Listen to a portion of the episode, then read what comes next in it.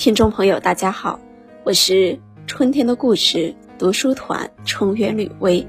今天由我继续为大家带来我的父亲邓小平文革岁月。邓小平的讲话在广大与会者中引起了强烈的反响和热烈的拥护。对此，四人帮一伙自然是心怀不满。江青是最憋不住的。在邓小平讲话的时候，他就在一旁冷言冷语的多次插话，表示不同意见。一次，他更是跳了出来，在接见大寨群众和干部时大放厥词。讨论农业问题的会议，他不说农业，而是大讲评水浒。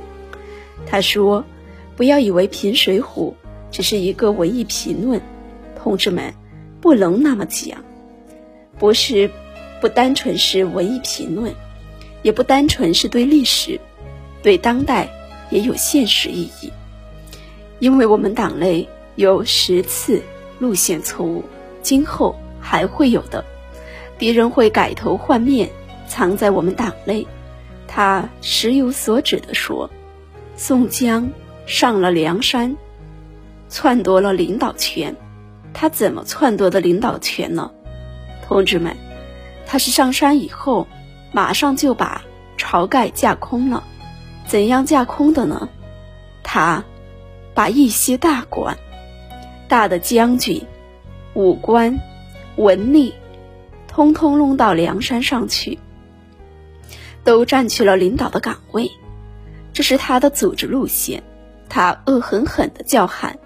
我们不仅承认阶级斗争不是熄灭了，而且要看到我们党内有两条路线的激烈的斗争。江青此番讲话的要害，是说在《水浒》这本书中，新上梁山的宋江架空了梁山农民起义的首领晁盖。江青的用意一看即知，他讲的宋江就是。指的邓小平将宋江架空晁盖，就是说邓小平架空毛泽东。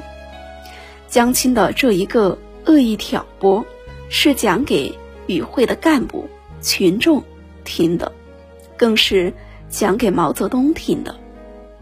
在大寨，江青还召集一些文化教育单位开座谈会，会上。他阴险地说：“评《水浒》是有所指的，宋江架空晁盖，现在有没有人架空主席呀？我看是有的。”他还不知羞耻地说：“党内有温和派，有左派，左派领袖就是鄙人。”他造谣说：“最近。”有那么一些人，把主席批评我的一封信，江某人向政治局传达的，政治局没有讨论，给传出去了。他猖狂的叫嚣：“我这个人天天挨骂，修身主义骂我，共产党员还怕骂吗？”在北京，我跟他们斗了半年多了，江青海提出。无理要求，要在大会上播放他的讲话录音，还要印发他的讲话稿。一个农业学大寨的会议，实际上变成了邓小平和四人帮直接交战的战场。会场各讲各的，政治分歧十分明显。全国近四千各地各级干部将这一切。都看在了眼里，邓小平的务实和坚定，江青的猖狂和丑态，给每一个与会者留下了极其深刻的印象。而在全党全国强烈要求安定团结和把国民经济搞上去的大形势下，人心之向背已毋庸赘言。江青无理取闹。要求播放和印发他的讲话，主管农业的副总理华国锋为此向毛泽东请示。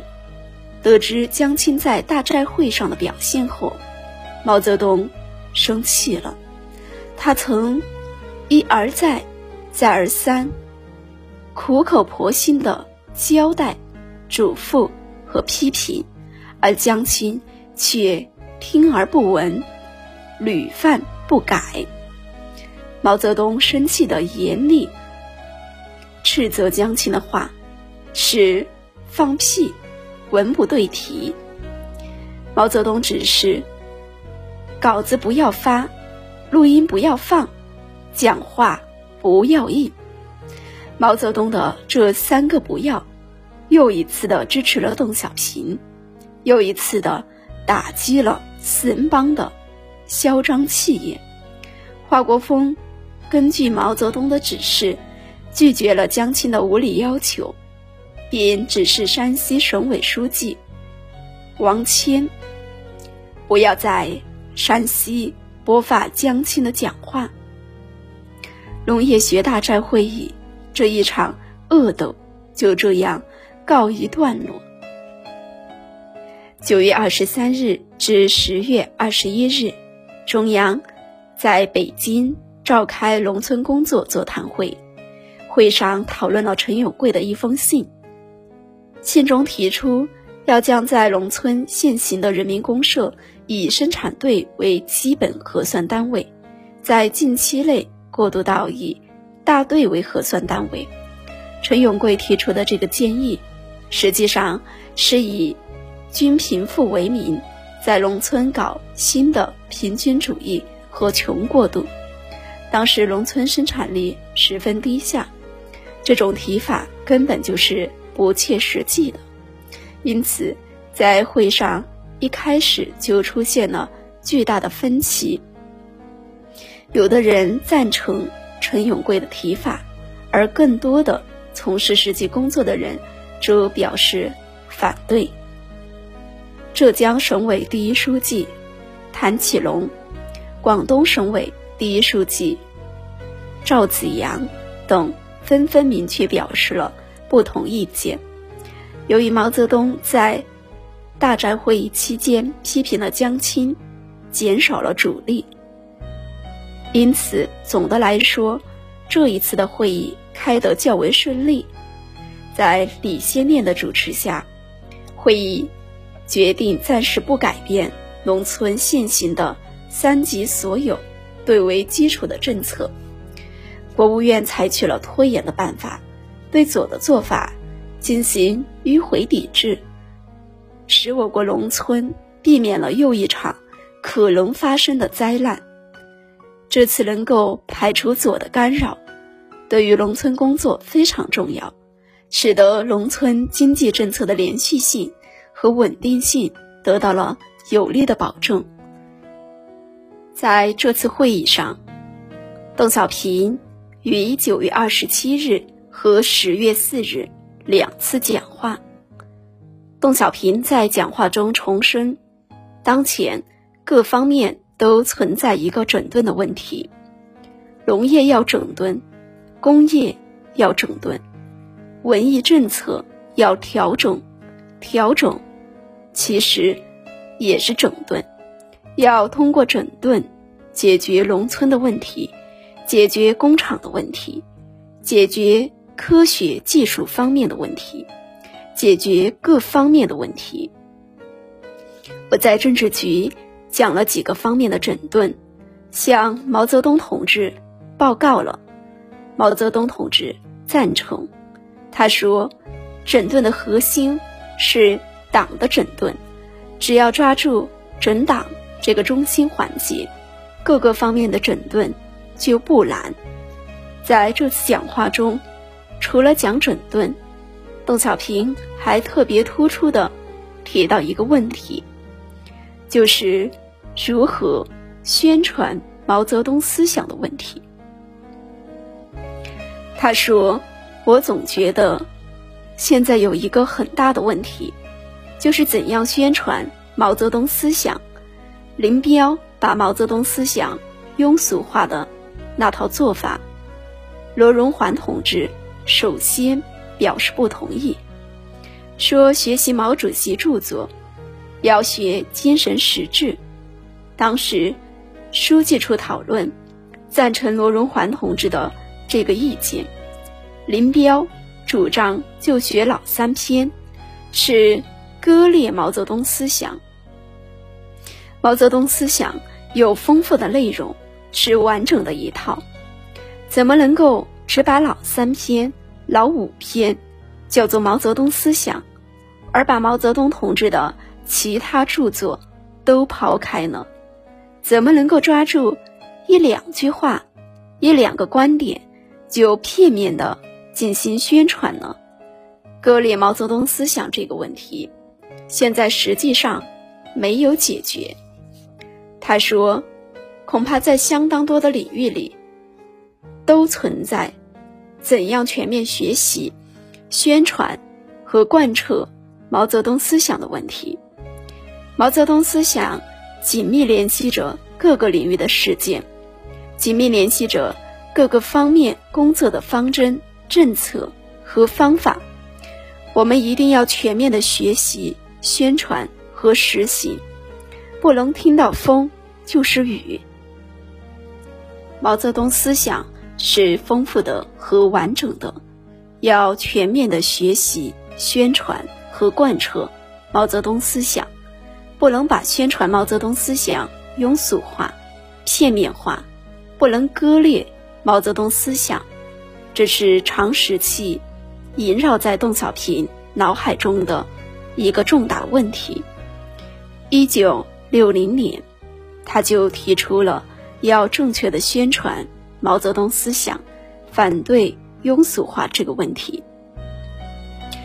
当时主要针对的是林彪把毛泽东思想简单化、庸俗化。十五年后的今天，在毛泽东处于绝对权威地位的时候，在党内民主生活已经极不正常的时候。他再次提出了这个问题，应该说，他是冒着极大的风险的。但是，如何评价毛泽东思想，如何理解、学习和宣传毛泽东思想，对于我们的党和国家来说，是一个极其重要的大问题，是一个不能回避的重大原则性问题，也是一个重大的政治问题。这个问题在邓小平看来，关系到党的生命，关系到国家的前途，关系到民族的命运。掌握得好，处理的正确，会福及子孙万代；如果掌握不好，处理的偏颇，或者为坏人所利用，则会产生不可估量的损失，甚至造成无可挽回的破坏。邓小平明知在文革中这个问题是一个禁区，是一个充满不测的险区，但他还是触及了，因为他知道这个问题不论你愿意与否，早晚都将涉及，这是不以人的意志为转移的。要知道，毛泽东思想这几个字所代表的。不仅仅是一个人的名字和他的一生，他所代表的是中国历史长卷中的一个篇章，是现代中国的一个时代。对毛泽东思想怎样掌握，对毛泽东个人如何评价，将直接关系到对整个中国现代革命史的评价和定位，也将直接关系到中国中国人民。和中国共产党的前途命运，邓小平明明知道，他所讲的这篇关于如何宣传毛泽东思想的话，完全有可能为坏人所歪曲利用，也可能得不到毛泽东本人的认同，但他还是讲了，他必须要讲。经过六年的磨难。他努力争取付出，为的就是要运用这个再次能够工作的机会，声明正义，为党、为国家、为他深爱着的人民尽一份赤子之心。他早已无所顾忌，早已把个人的身家性命置之度外，早已做好充分的不计任何后果的精神准备。